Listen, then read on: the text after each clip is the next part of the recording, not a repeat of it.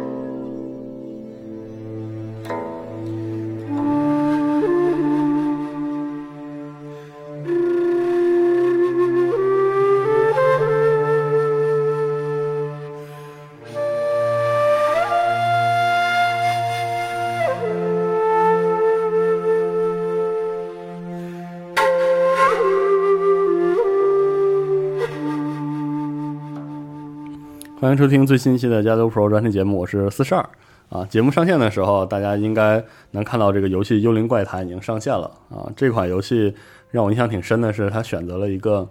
很不一样的历史时间啊，就是这个呃东周时期，这个春秋战国时期啊。这个时候，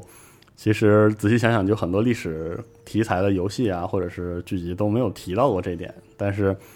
让我个人觉得又很值得一讲。那我们这次也请来了这个《幽灵怪谈》的开发团队，跟我们一起来聊一聊有关这个春秋战国时期的历史。大家好，呃，我是《幽灵怪谈》的制作人 Miss。然后呢，今天很荣幸能够来到电台跟大家做一个交流，然后也希望今天能够跟大家聊一些我们的一些想法，或者是我们想到的一些故事。好。呃，为什么说是就是说我们选择了一个春秋战国的一个题材？呃，其实呃，怎么讲呢？就是说这个事情还是很简单的。就是为什么说它简单呢？是因为我们能够去选择的题材其实是蛮多，但是呢，我们会发现就是在很多的大众人心目中，他们可能如果去选择历史的时候，会选择一些啊汉唐盛世啊，或者是我们现在呃电视节目中很常见的一些清宫剧，清朝时代，又或者是一些词曲非常丰富的一些。宋朝，但是呢，春秋战国其实是一个被大家很容易忽略掉的一个朝代。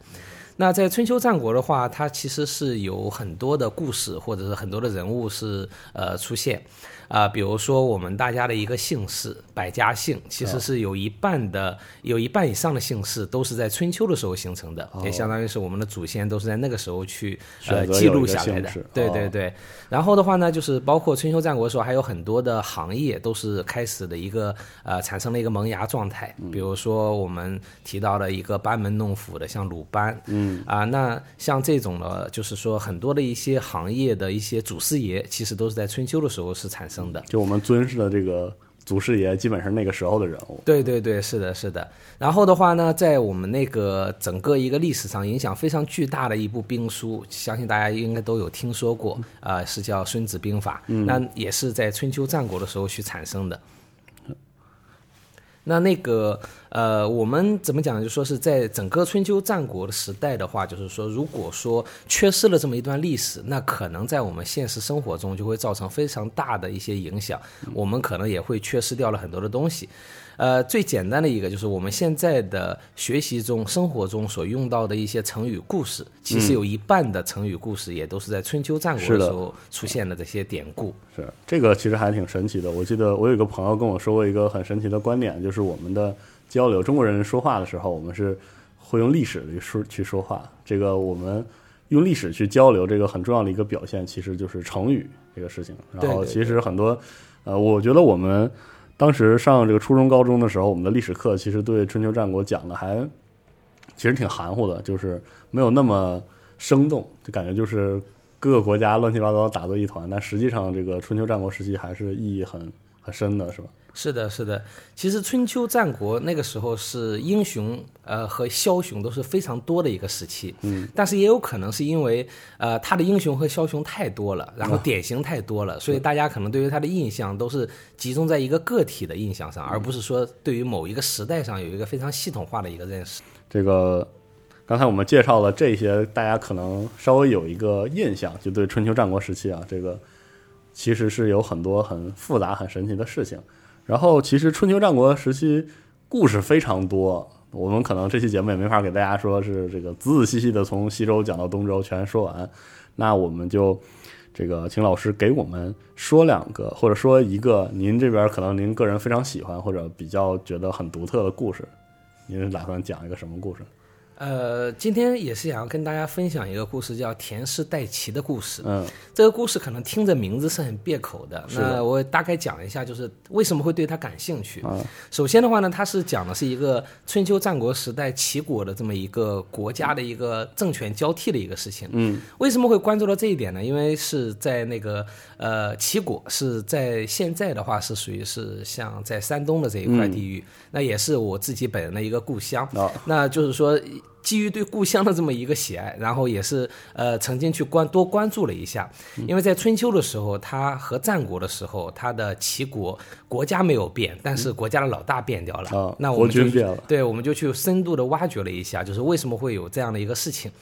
那呃，怎么讲呢？就是说，在齐国的时候，就是说他的一个首任的国王，呃，如果只是说他的国号或者他的一个名字，可能大家不熟悉。那我说一个外号的话，就是其实齐国的老大是姜子牙。哦啊，没有错，是你们想象中的那个《封神榜》里面的那个姜子牙。那他其实是在当时的时候，他是封地是封在了一个齐国，然后呢，但是呢，等到了一个呃战国的时候，就是相当于是到了末期的时候，他齐国的国君却变成了姓田的，因为大家都知道姜子牙是姓姜，但是到了他的后代的时候，会突然之间变成了一个姓姓田的一个人去当了他的国君。那这中间发生了一些什么故事？这其实也是我今天想要跟大家分享的一个田氏代齐的故事。田氏就是姓田的这家把对这个对对齐国给这个整个的篡夺了，是这样是的，是的，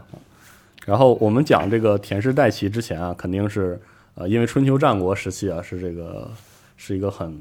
战乱频这个频繁的一个时期，我们可能要稍微讲一讲这个田氏代齐发生的时候是怎么样一个历史格局。呃，三家分晋的话，其实是可能大家也有听说过，啊是在晋国的政权交替的一个大的事件。嗯，但是另外一个大事件呢，其实是发生在呃战国的初期的齐国，也就是我们要提到的一个田氏代齐。啊，所以这两件事情其实是是差不多的一个年代的一个交政权交替的，都是一些大事件。哦，那只是说三家分晋的话，它会表现的非常的呃暴力，然后更为血腥一些。但是田氏代齐的话呢，它是以一个长期的，然后和平演变的方式去进行的。哦所以说它是呃田氏替代了姜氏以后，它的齐国其实是本身是没有变的。哦然后的话呢，它七国的政权的交替的呃时间点其实是在公元前的三八六年，然后它比三家分晋是晚了大概十七年左右。哦，呃，所以说呢，就是田氏代齐，它经常性的会跟三家分晋一起被大家说出来，是作为一个春秋战国分界线的一个哦标志性的一个事件。对的，对的，就因为我们大家讲的春秋战国其实是，呃，虽然说经常一起提到，但它其实是属于是两个不同的一个呃时代或者时期这样子。然后确实很多人其实没有这个概念，就是总把这个春秋和战国放在一起来看啊。实际上，这个中间有一个很重要的分界点是这个田氏代齐这个事。对对对，然后呢，田氏代齐就是具体是怎么发生？它之前我们提到是一个和平演变的一个过程。呃，这段故事跨越的时期是非常长的。然后的话呢，这里简单的跟大家去讲一下这个脉络。最早是在齐桓公的时候，那陈国也就相当于是齐国旁边的有一个附属的一个小国，嗯，他陈国是有一个叫做田完的人，他为了逃难，然后跑到了齐国来落地扎根。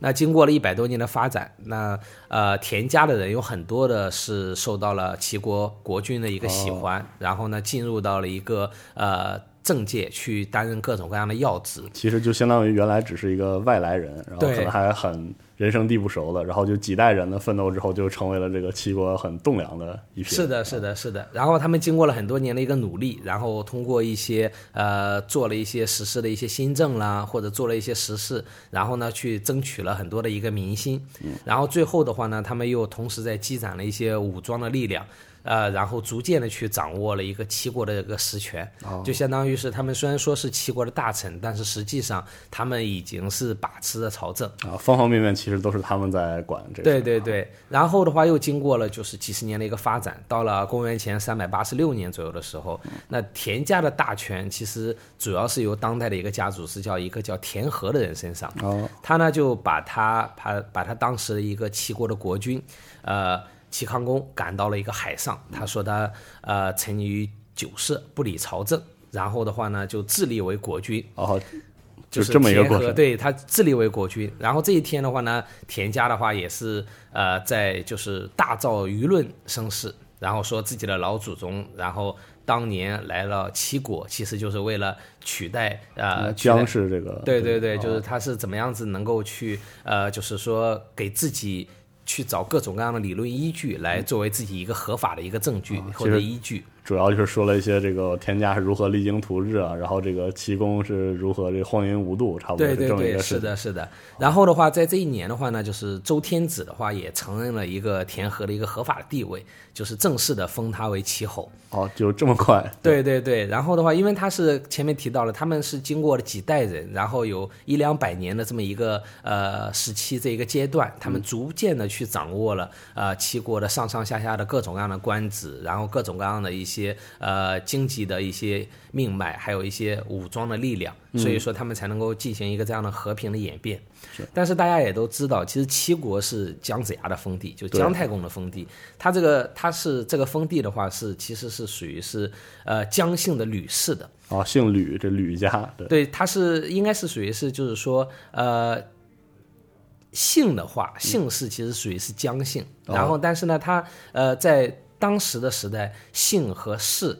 是两种不同的一个称呼的，所以说他并他只能是说姜子牙的这种后代的话，他是属于是就是说呃算是姓姜的，但是呢就是说是说氏族的时候是属于是吕氏，对对对。然后的话呢，那田和的话呢，只是就是说相当于是。是另外一个姓氏的，然后呃，另外一个姓氏的人，然后的话，他经过两百多年的演变，然后到了这一年的时候，他这个相当于是呃齐国的政权完全的被田氏所替代，也就相当于是呃姜姓吕氏的政权完全的被田氏所替所替代。嗯，那为了齐国的稳定的话呢，其实田和在篡权了以后，他并没有去更改国号，他仍然是以齐国作为这个新国家的一个国号。然后呢？但是呢，它是属于是史称就叫田齐。其实田齐的话呢，也是后来的一个战国时期，应该大家都听过战国七雄，它其实也是战国七雄之一的。哦，就是那个时候我们说战国中战国中的这个齐国就已经是这个田齐齐国，对对，不再是春秋时的齐国了。对对对，是的，春秋的齐国和战国的齐国是属于是算是两家人的齐国。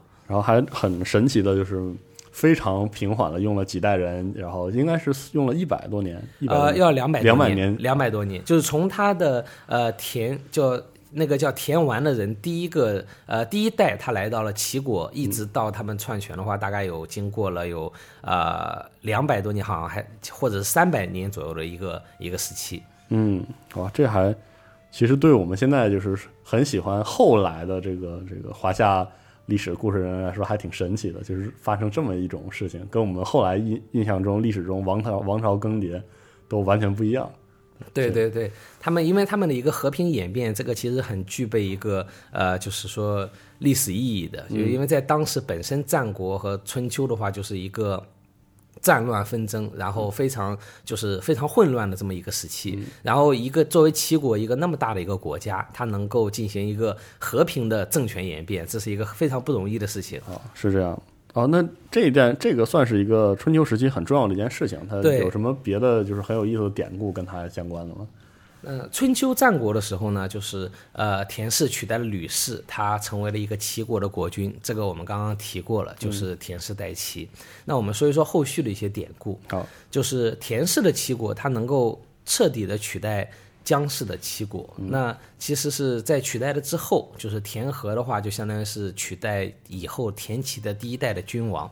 那他的话是，他是作为一个相当于是叫田齐太公这样的一个称号。那田和的儿子的话呢，其实做了不到十年的国君，就被弟弟呃所杀了。哦就是相当于是他的一个弟弟是叫田武，就是相当于是齐桓公，但是呢，他是叫田齐桓公，就是和春秋的时候的齐桓公是有所区别开来。哦，那就是说，这个田齐桓公的话呢，是呃，我们其实，在正常的一些历史的呃典故中是很少遇到这样的一个人，或者是很少能够了解到他的一些一些事情。是的，那后来的话呢，因为就是说，在春秋战国的时候，它历史保留下来比较少，还有一个原因是因为，呃，到了后期的时候，是秦始皇和项羽他们烧了很多的书籍，这个秦始皇是这个焚书坑儒，然后项羽当时我记得入主这个国都的时候也是放了一把大火。对对对，然后的话，他们当时是做了这些事情了以后，就导致我们后期的历史其实是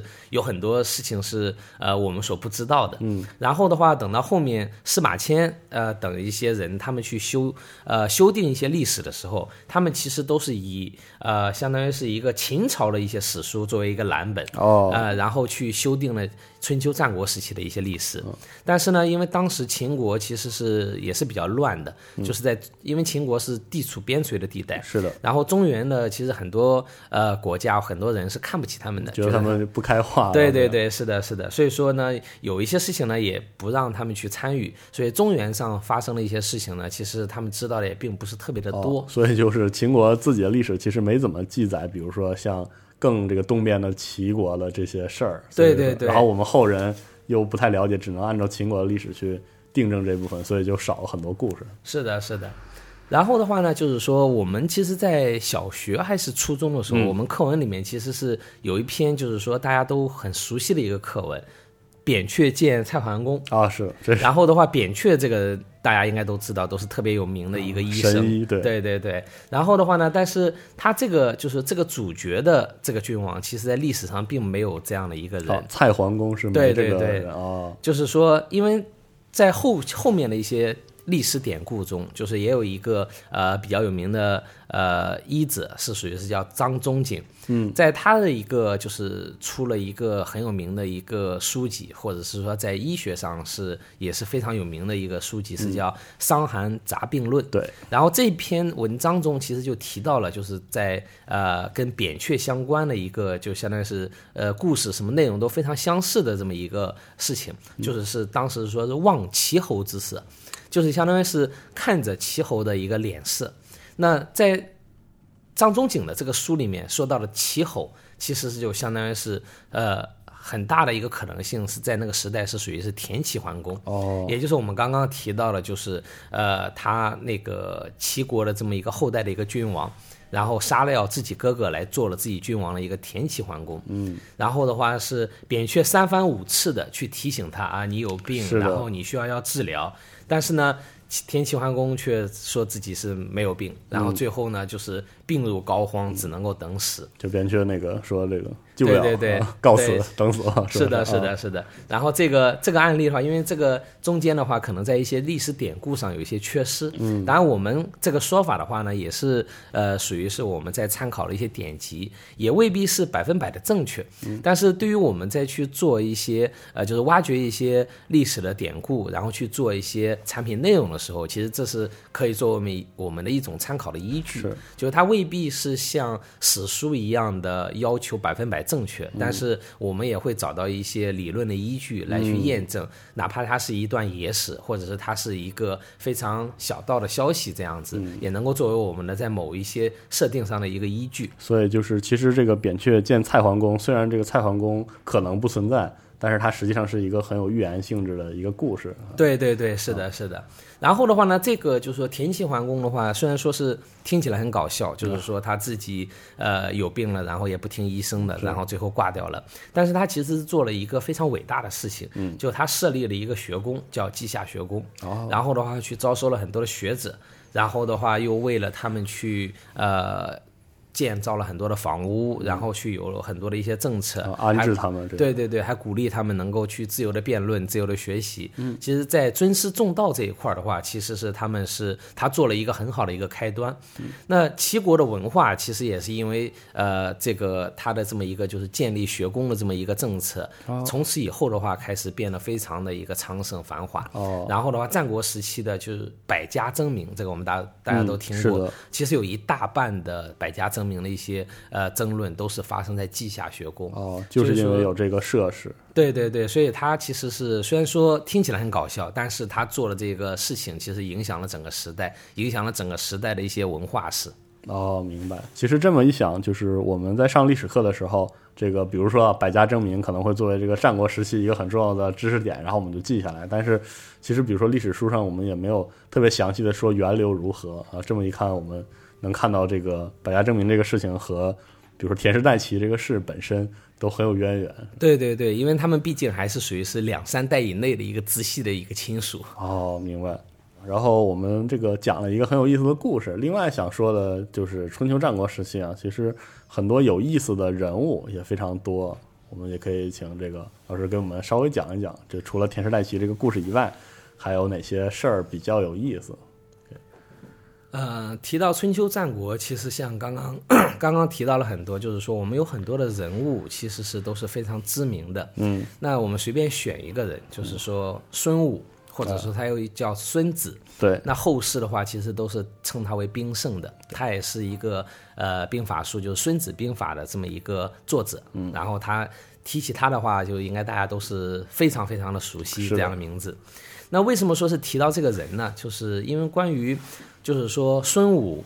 呃《孙子兵法》还有孙膑，啊，孙膑他们的就是说这个呃是不是同一个人，然后是不是一个人写到的，就是说呃是两个人写的这么一本《孙子兵法》，还是呃其实是一个人，他们在不同的时期有不同的称谓。就关于这个争论，其实从唐宋开始一直到现在都是争论不休的。就是孙膑和孙武是不是一个人？，对，是不是一个人？啊然后的话，因为关于孙武的记载太少了，哦然后古代呢又有很多的兵书，其实都是一些伪作，就相当于是都是山寨的作品。哦，所以这也给了就是后面的后人们，就是说争论的时候有各有各的一种说法。嗯，那其实说是在争论的上争论上面来讲的话，我们当时也去做过一些研究，其实主要是有几个呃三种说法，嗯，就是是比较主流的说法。就第一种说法的话呢，就是说呃在《史记》上记载的孙武和孙膑是两个人，嗯，《孙子兵法》《孙子兵法》和《孙膑兵法》是两个人的作品，哦这是一种说法。还有一种说法的话呢，是说他们两个人是同一个人，也就是说是春秋时代的呃孙子是不存在的，《孙子兵法》和《孙膑兵法》都是他的作品，或者是说是呃《孙膑兵法》是伪作，然后或者又说是两种都是伪作。但是不管怎么样说法的话，就是第二种主流说法是说这两个人是同一个人。哦，啊、只是说，呃，因为后人的记载导致了他们这么一个人格分裂或者一个人生的分裂。是的，对，另外还有一种的话呢，是说，呃，孙武其实不是孙膑，但他是其他的人，就是说比较流行的一种说法是叫伍子胥，就是说这是、这是现在争论的，就是比较主流的三种不同样的说法。我认为觉得孙武是伍子胥是吗？哦，对对对，是的。那那个就是我们这里呢，就不去评判，就是说，呃，哪一种观点可能是更正确或更准确。呃，我们单独说一说，就是说这里面涉及到人物。其实刚刚提到的第三种说法，就是呃，有一种说法是说，呃，孙武是伍子胥的一种说法。嗯，那伍子胥的话，可能就是说很多人大家了解的并不是很多。是的就是说，但是实际上的话，就是说，我们大家可以这样来想一下，就是既然能够有一种说法是说孙武和伍子胥是同一个人，那么最起码说明这两个人在历史记载中，他们应该首先处在一个同一个时期，哦其次的话呢，他们的一个成就。或者是他们的一个能力应该是大差不多的，或者相似不远的，不然的话不可能说有一种说法说孙武是不是某一个人这样的一个说法。那为什么说是就是说在一个就是处在一个同一个时代的呃两个人，然后的话他们成就能力各方面都差不多的情况下，为什么说孙武的知名度要比伍子胥要高了很多？嗯，那其实是说主要是后世的话呢，就是说对于伍子胥的一个偏见其实是比较大的。哦，就是伍子胥其实是在呃，在伍子胥年轻的时候，他是呃，他是就是说楚国的人，他的父亲和兄长都是被楚王杀掉了。然后的话呢，他后来的话，他有了成就以后，他去把呃吴楚王的楚国的国君，就是楚平王，去把他给直接鞭尸了。就是做了一个非常残忍的事情，那这个事情其实在当时是被很多的文人所不耻的，然后也不能够接受，因为这个死者为大，就即使是你生前做了很多的呃不好的事情，但是呃鞭尸这种事情是在文人就是相当于在文人的这么一个眼界里面是完全不能够接受的，也是因为这样的一个原因呢，所以说后世的一些史书上其实对于他是很难做到一个公正的评判的。因为在当时的话，历史其实都是由这些文人来书写的。对。然后，因为他他的这个事情是被文人所不耻，所以说呢，他他的评价也并不会高到哪里去。哦，是的。呃，然后包括就是最后的话，他其实是被吴王是以一个叛国罪处死的。是的。那在吴王吴国的历史上，其实呃，对于一个犯了叛国罪的人来讲，肯定是会无限的丑化他。是。然后这也导致了说，呃，后面的这些人们呢，就是说是能够去了解到的他的信息，其实都是非常片面的。另外，可以跟大家说一下这个伍子胥相关的故事，包括他被那个吴王处死的故事，其实就是后来这个越王勾践这个卧薪尝胆相关的故事，有是这个故事中的一部分。其实是他某种程度上，呃，有一种说法也是说他被这个离间，然后吴王最后决定这个处死伍伍子胥，就伍子胥的这个结局差不多是这个样子。嗯，对对对，是的，其实是说这个呃卧薪尝胆里面的夫差的这么一个，就是说。这个名字大家是都是知道的。伍子胥其实在当时的是做的是夫差的辅政大臣，然后的话呢，他是呃，但是呢，他是属于是一个呃典型的一个军人，就是他是长期的是混在军旅之中，他其实对于一个呃就是从政方面那种从政方面是做的并不是很好的，所以这也导致了他后来的一个凄惨的一个下场。嗯，那那个呃。这里提到就是说卧薪尝胆和伍子胥的话，其实是有几个故事或者有几个呃几个名词是有关联的，嗯，就是呃伍子胥，然后呢卧薪尝胆，然后还有一个大家可能是都想不到的，就是跟一个端午节也是有关系。啊，伍子胥跟对伍子胥卧薪尝胆和端午节这三个其实都是有一定的关联的。就是因为是在呃端午节的时候，其实是有另外一种意义是什么？就是说是呃大家都知道它是跟屈原相关的，是。但是它的另外一个意义是属于是伍子胥的继承，哦，就是它是跟伍子胥是有一定关系的。那呃为什么这么说啊？就是在伍子胥就是刚刚提到了他在年轻的时候，他父兄是被楚国的国王所杀掉了，后来伍子胥去呃投奔了吴国，然后呢他帮助吴国去把楚国给呃灭掉了。然后，呃，当时的，但是他当时就是进到了呃楚国的都城了以后，楚王楚平王其实已经死掉了，就是曾经杀他父亲和兄长的。对对对，是的。然后的话，他就去呃鞭尸了三百，然后鞭尸三百下，然后呢去报自己的杀父杀兄之仇。那这是刚刚提到的文人所不耻的这种行为。然后的话，吴国的话呢是属于是呃后来有一个就是说。老的吴国的国君死掉了以后，他的新的国君就是夫差去继位了。然后的话，那吴国的一些呃士气都是非常高昂的，然后打起仗来是经常性的是百战百胜的这种局面。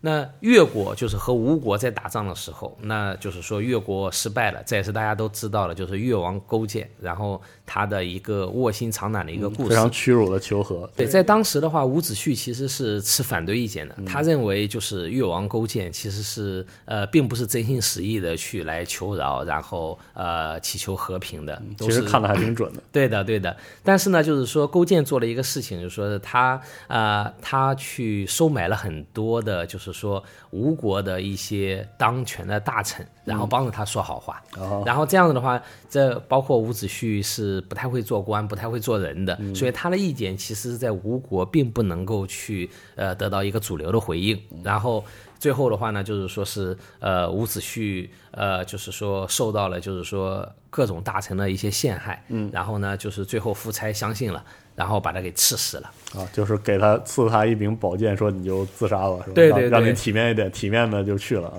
是的，是的，是的。然后的话，伍子胥还是还说过一个这样的话，就说他说在他死之前对那个监狱里面其他人说啊，就是我死了以后，那你把我的眼睛挖出来，挂在我们吴国的一个呃，就是都城的这个东门上，就是东门上面，我要看着就是越国的这个军队，然后能够就是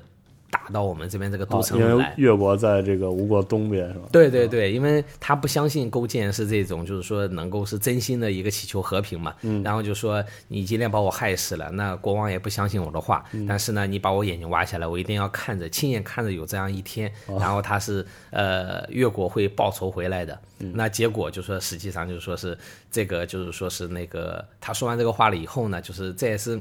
就是他自己表达一个自己忠良的这么一个本意嘛，嗯，但是呢，这个就是说是他自己自杀了以后，那夫差听了这个事情就非常的气愤，然后就说，哎，你这不是这诅咒我怎么样怎么样子？然后的话呢，他就是说让人把这个伍子胥的尸体装在就是说是那个皮革里面，然后在这个五月五日的时候去投入到大江里面去，哦就是等于说他死掉了以后，直接把他尸体给投到江里面去。哦所以说呢，就是说也是民间有一种说法，就是说端午节的时候呢，其实也是在纪念伍子胥，就相当于他一个继承的这么一个纪念日。嗯，划龙舟还有什么相关的这些都跟这个是有关的，是吧？对对对，是的，就是说赛龙舟的话呢，就是说是也是有这样的说法，是跟它相关的。那就是说，呃，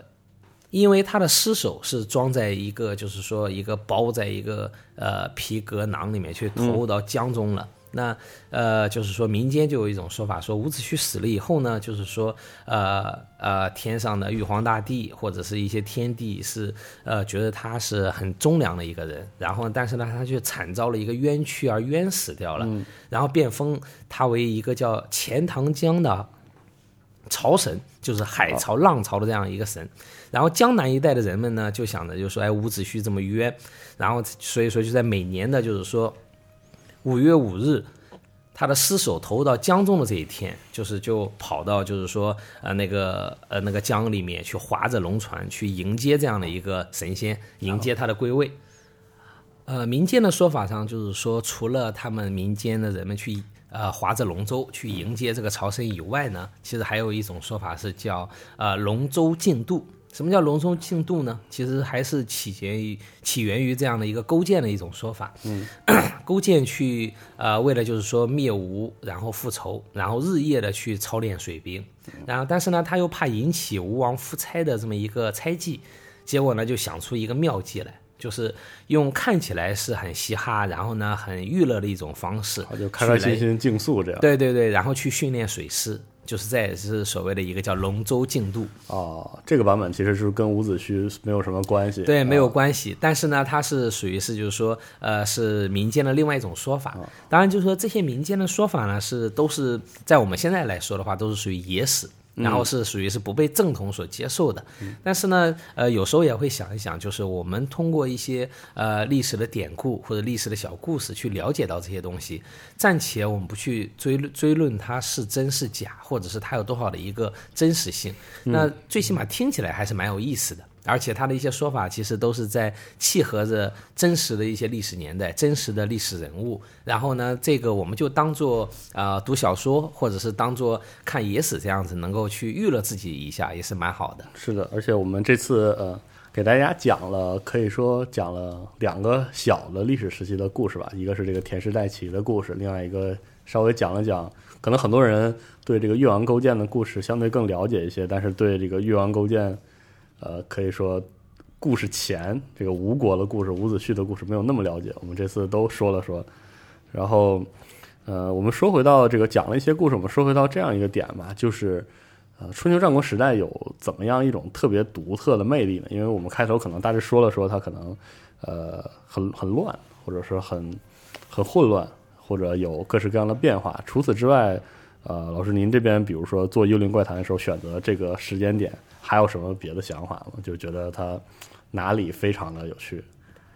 嗯，其实是说是像最早我们提到的，就是春秋战国时代，它不像我们所熟悉、所熟悉的一些啊汉唐盛世啊，或者是一些清朝、清代的这些事情会那么熟悉。但是实际上，它是属于中国历史上第一次的思想解放的一个大时代，嗯，就是诸子百家、百家争鸣，其实都是起源于那个时代。然后包括就是说之后的，就是说秦朝，然后法以法治来作为一个就是呃中国的这么第一个朝真正的统一的一个朝代，法治专政。然后包括啊汉武帝的后期的一个独尊儒术的这么一个这些各种各样的一个思想上的变革，嗯，就是包呃包括就这个儒家学说是有助于呃封建的君王帝王能够去进行自己的一个政权的统治，是的，就是这个去束缚住读书的人，还有一些学者的一些思想，其实就是说和。当初的春秋战国时期的百家争鸣，都是一个非常非常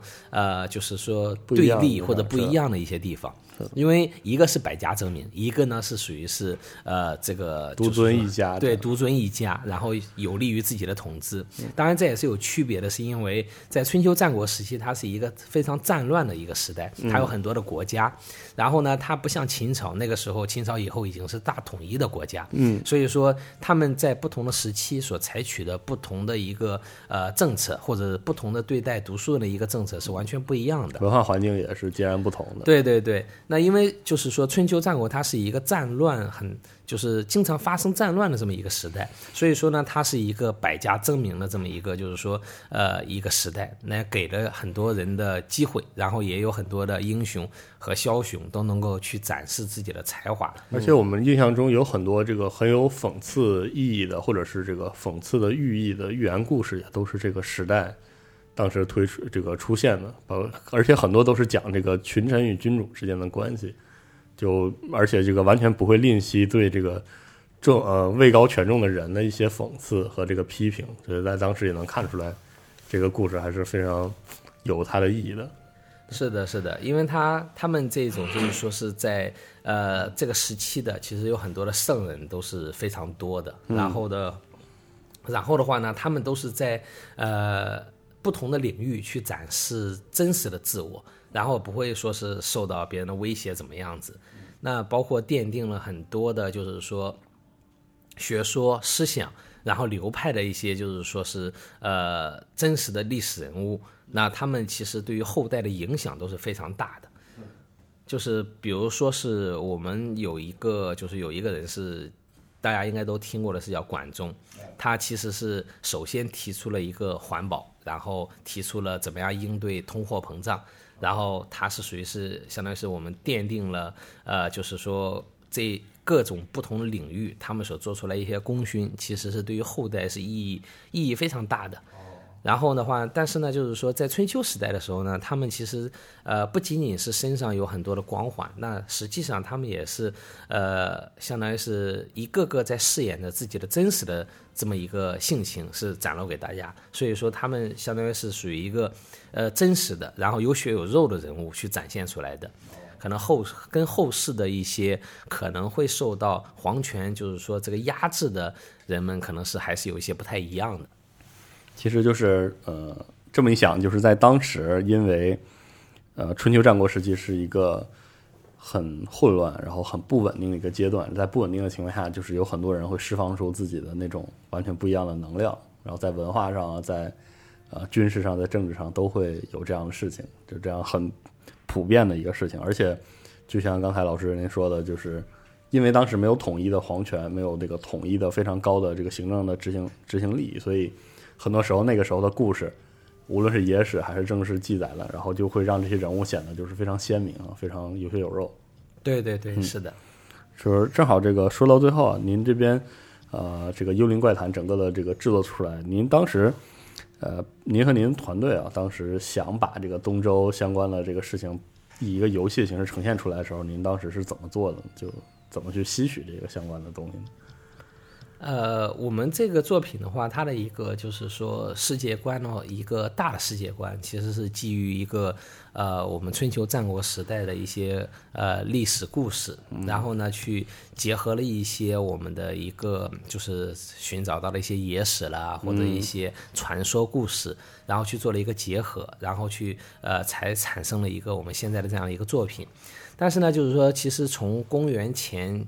七百七十年到公元前啊两百二十年左右的时期，其实这个这个时期也是中国是古代最接近呃就是神话传说还有一些思想呃繁盛的这么一个时期。就是有很多的神话也是在这个时候。对对对，就是说百家争鸣嘛，百家争鸣的话，他们就会产生非常多的一些言论，还有非常多的一些碰撞。然后其实是在春秋战国的时候，是对于呃，就是说这个中国的一个各种各各样的思想，其实都是有非常大的一个影响的。嗯。然后它有很多的一些就是说文化的寓意，然后在呃一些传说，就是和一些传说其实都是有一些微妙的关系的。嗯。那这我们也是觉得这。这个时期呢，就是说，虽然说相隔的还是比较久远的，但是呢，它在当时所流行的一些说法或者所流传的一些故事，其实都是非常有意思的。那我们也是就借助于真实的一个历史故事作为一个主线，作为一个主脉络，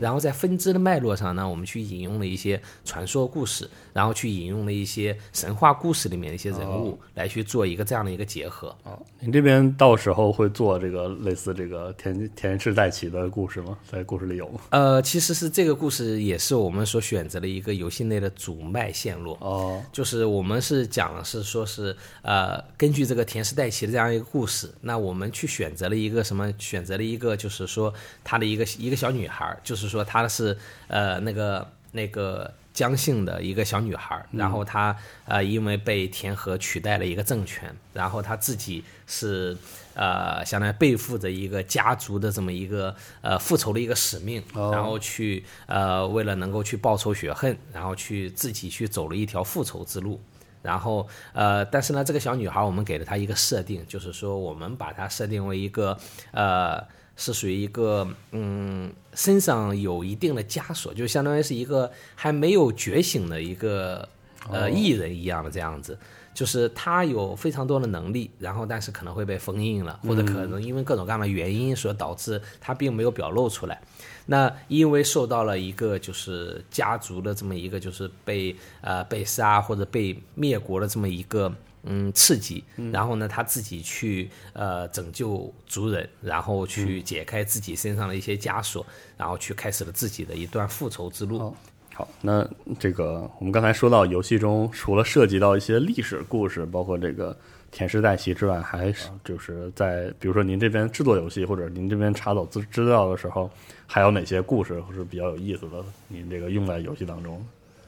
嗯，这里简单的讲几个，就是跟我们这个游戏神话故事相关联的吧。嗯，就是其实这样讲，就是说神话故事并不是说起源于我们这个时代，而是说我们觉得，呃，这个神话故事里面某一些人可以跟这个时代有一定的关联。当然，这个关联可能是我们呃主观的去做了一个关联性，嗯，呃，去做了一个相当于是一个呃，就是硬生生的去扯上一些关系。好，那就是举举一下例子，就说是首先一个就是后羿。后羿的话是大家应该都知道，后羿射日，对啊，对啊，是在呃远古的时候是一共天上有九个太阳，然后呢百姓都很苦，所以说后羿的话是属于是拿了一把神弓，然后去射下来了八个太阳，最后剩下了一个，然后这个故事应该是大家从可能从很小从幼儿园的时候可能就已经接触到这样的一个故事，对，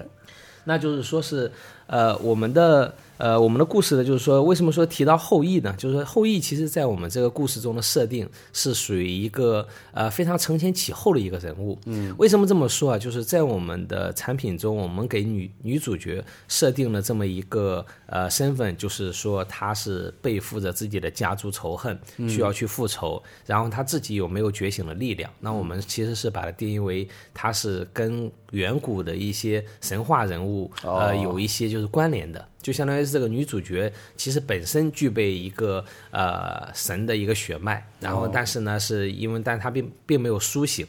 那我们为什么说提到后羿呢？后羿是因为在当时他把太阳射下来以后，他其实是相当于是留在了人间，去来守护着，呃，守护着就是说是人们的一个就是和平安康的一个生活。嗯，然后的话，他是在一个地方去，呃，相当于是沉睡一样的，就没有发生大的变故以前，他是不会被惊醒的。那我们的女主角是到了这，就是因为是呃要报仇，然后呢到了这样的一个地方，就是正好是后羿的一个沉睡之地，嗯，所以说她身上也是被呃田和派的人是打打杀杀，流了很多的血，然后他自己又非常的呃悔恨，就是觉得自己没有能力去保护好家人，然后基于各种各样的一个原因。那就是说，女主角的一个血脉去把那个后羿给呃刺激的，就相当于是把他给呃让后羿去从沉睡中拉了回来，复苏了，对，复苏了一样。然后的话，后羿是觉得哎，这个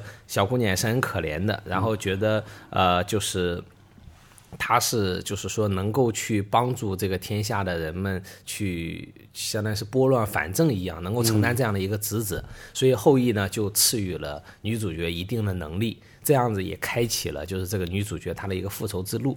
所以说后羿这个的话呢，就是说是我们非常牵强的去去，相当于是把它给就是呃把它给提到了游戏内。那为什么说牵强呢？是因为我们的。后羿和女主角其实是在历史典故中是完全没有关系的。嗯，但是呢，我们为什么又要这样去做？是因为后羿的后羿的，就是说是他的一个呃，他相当于是他的一个开端，就是帮助女主角苏醒的能力的开端，会引发后面的就是跟后羿有一些关联的一些故事产生。那这个故事的话，就是呃，我只能这里是简单的提一下，也给大家留一个悬念，就是呃，因为后羿的话，其实是在当时他是就是说他是其实是也是有家人的，就是在远古时代去射太阳的时候也是有家人的，他的家人的对象其实是嫦娥。对，嫦娥的话吃了神药去升天了，那为什么后羿没有升天？那又为什么后羿留在了人间？这个其实有一些悬念是留到我们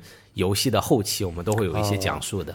所以说我们是也是相当于是呃编造了一个这样的故事，做了一样这样的关联，那也是希望能够有一个前后承接的这么一个作用，希望能够让这个故事更顺畅一些。嗯，就是所以说，这个您这边这个《幽灵怪谈》的整个的故事，其实是从这个东周的故事出发，然后对一些上古的神话要做一些解构，把它和这个呃春秋战国时期嫁接起来。对对对，是的，是的。嗯，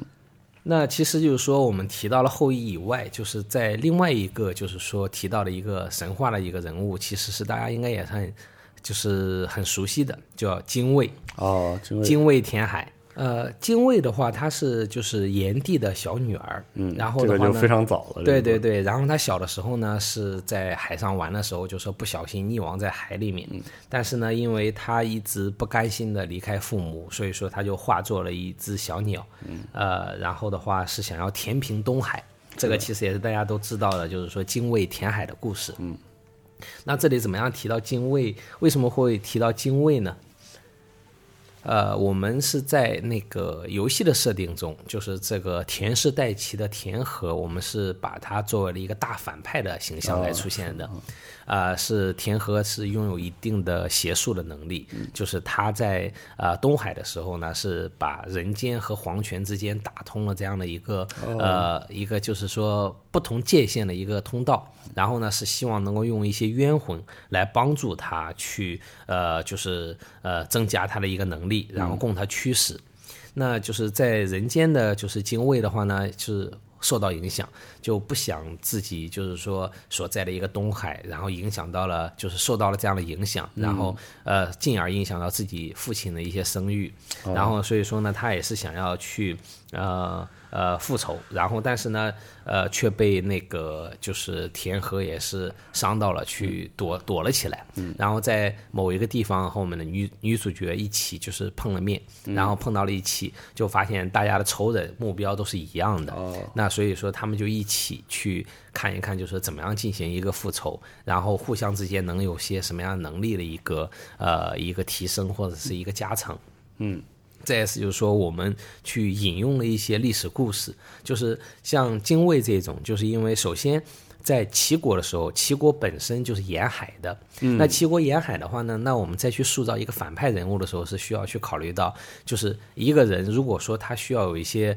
啊飞天入地的能力的话，那他肯定是要跟他地域也是有一定关联的。哦是的，不能说我在海边，然后我有一个能力是叫什么沙漠什么什么样子，哦这肯定是是不好的。所以说我们在跟呃就是在海边的时候，因为他是靠着东海、黄海这样子，嗯那他在这个海边所犯下的一些错误的事情，可能就会影响到海洋，影响到在这片地域中的就是呃人或者事或者是物这样子。那我们又去找到了典故，那其实在跟东海相关的大家耳熟能详的故事，其实精卫就是其中之一。哦所以我们去把精卫这样做了一个呃提炼，就是相当于把他们做了一个这样的一个结合。那虽然说是呃完全不靠谱的，就是他们没有任何关系的这样的一个关系，但是呢，我们实际上也是通过一个真实的地域来去把不同的时代、不同的时期啊、甚至不同的典故中的人物，去把他们放在了一起，做了一个这样的结合。啊，就虽然是这个后羿和精卫填海的故事，实际上是在这个华夏文明上古时期的这个故事。不过您这边在游戏当中，就是把它和这个东周时期这个战国初年相关的事情这个结合在一起。对对对，是的。其实，嗯、仔细想想的话，也是因为这个战国时期的这个故事非常的这个瑰丽神奇，同时又有大量的，刚才我们讲到有大量的留白，所以才可以做这样就是非常灵活、非常自然的一个二次创作，是吧？是的，是的，我们也是希望，就是说是，呃，在游戏中呢，是能够通过一些我们比较大开脑洞的一些做法，然后呢，能够让大家呢，就是说去体验一下，就是呃，曾经历史上发生的一些真实的故事，以及一些神话传说啦，或者是一些啊、歌词曲赋啦，一些比较偏门的一些东西，也能够让大家有所理啊、体验吧。然后也希望就是说能够借助于呃游戏，能够给大家带来啊、一些欢乐吧。嗯行，那就这个感谢这个幽灵怪谈团队为我们做了这个历史知识相关的一个分享，因为我也觉得，呃，春秋战国时期是一个非常非常非常值得一谈、非常有趣的一个历史时期。以后可以我们可以聊更多的，其实可以聊更多的有关这个这个时代一些特殊的故事。然后也希望大家呃尝试一下《幽灵怪谈》这款游戏，而且。呃，也留一个心眼儿吧，就是说，它这个游戏出发的时候，这个历史时期，这个春秋战国交界之之时的这样一个特殊的变革时期，对于这个华夏文明有它的非常独特的意义。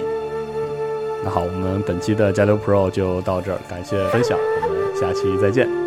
拜拜。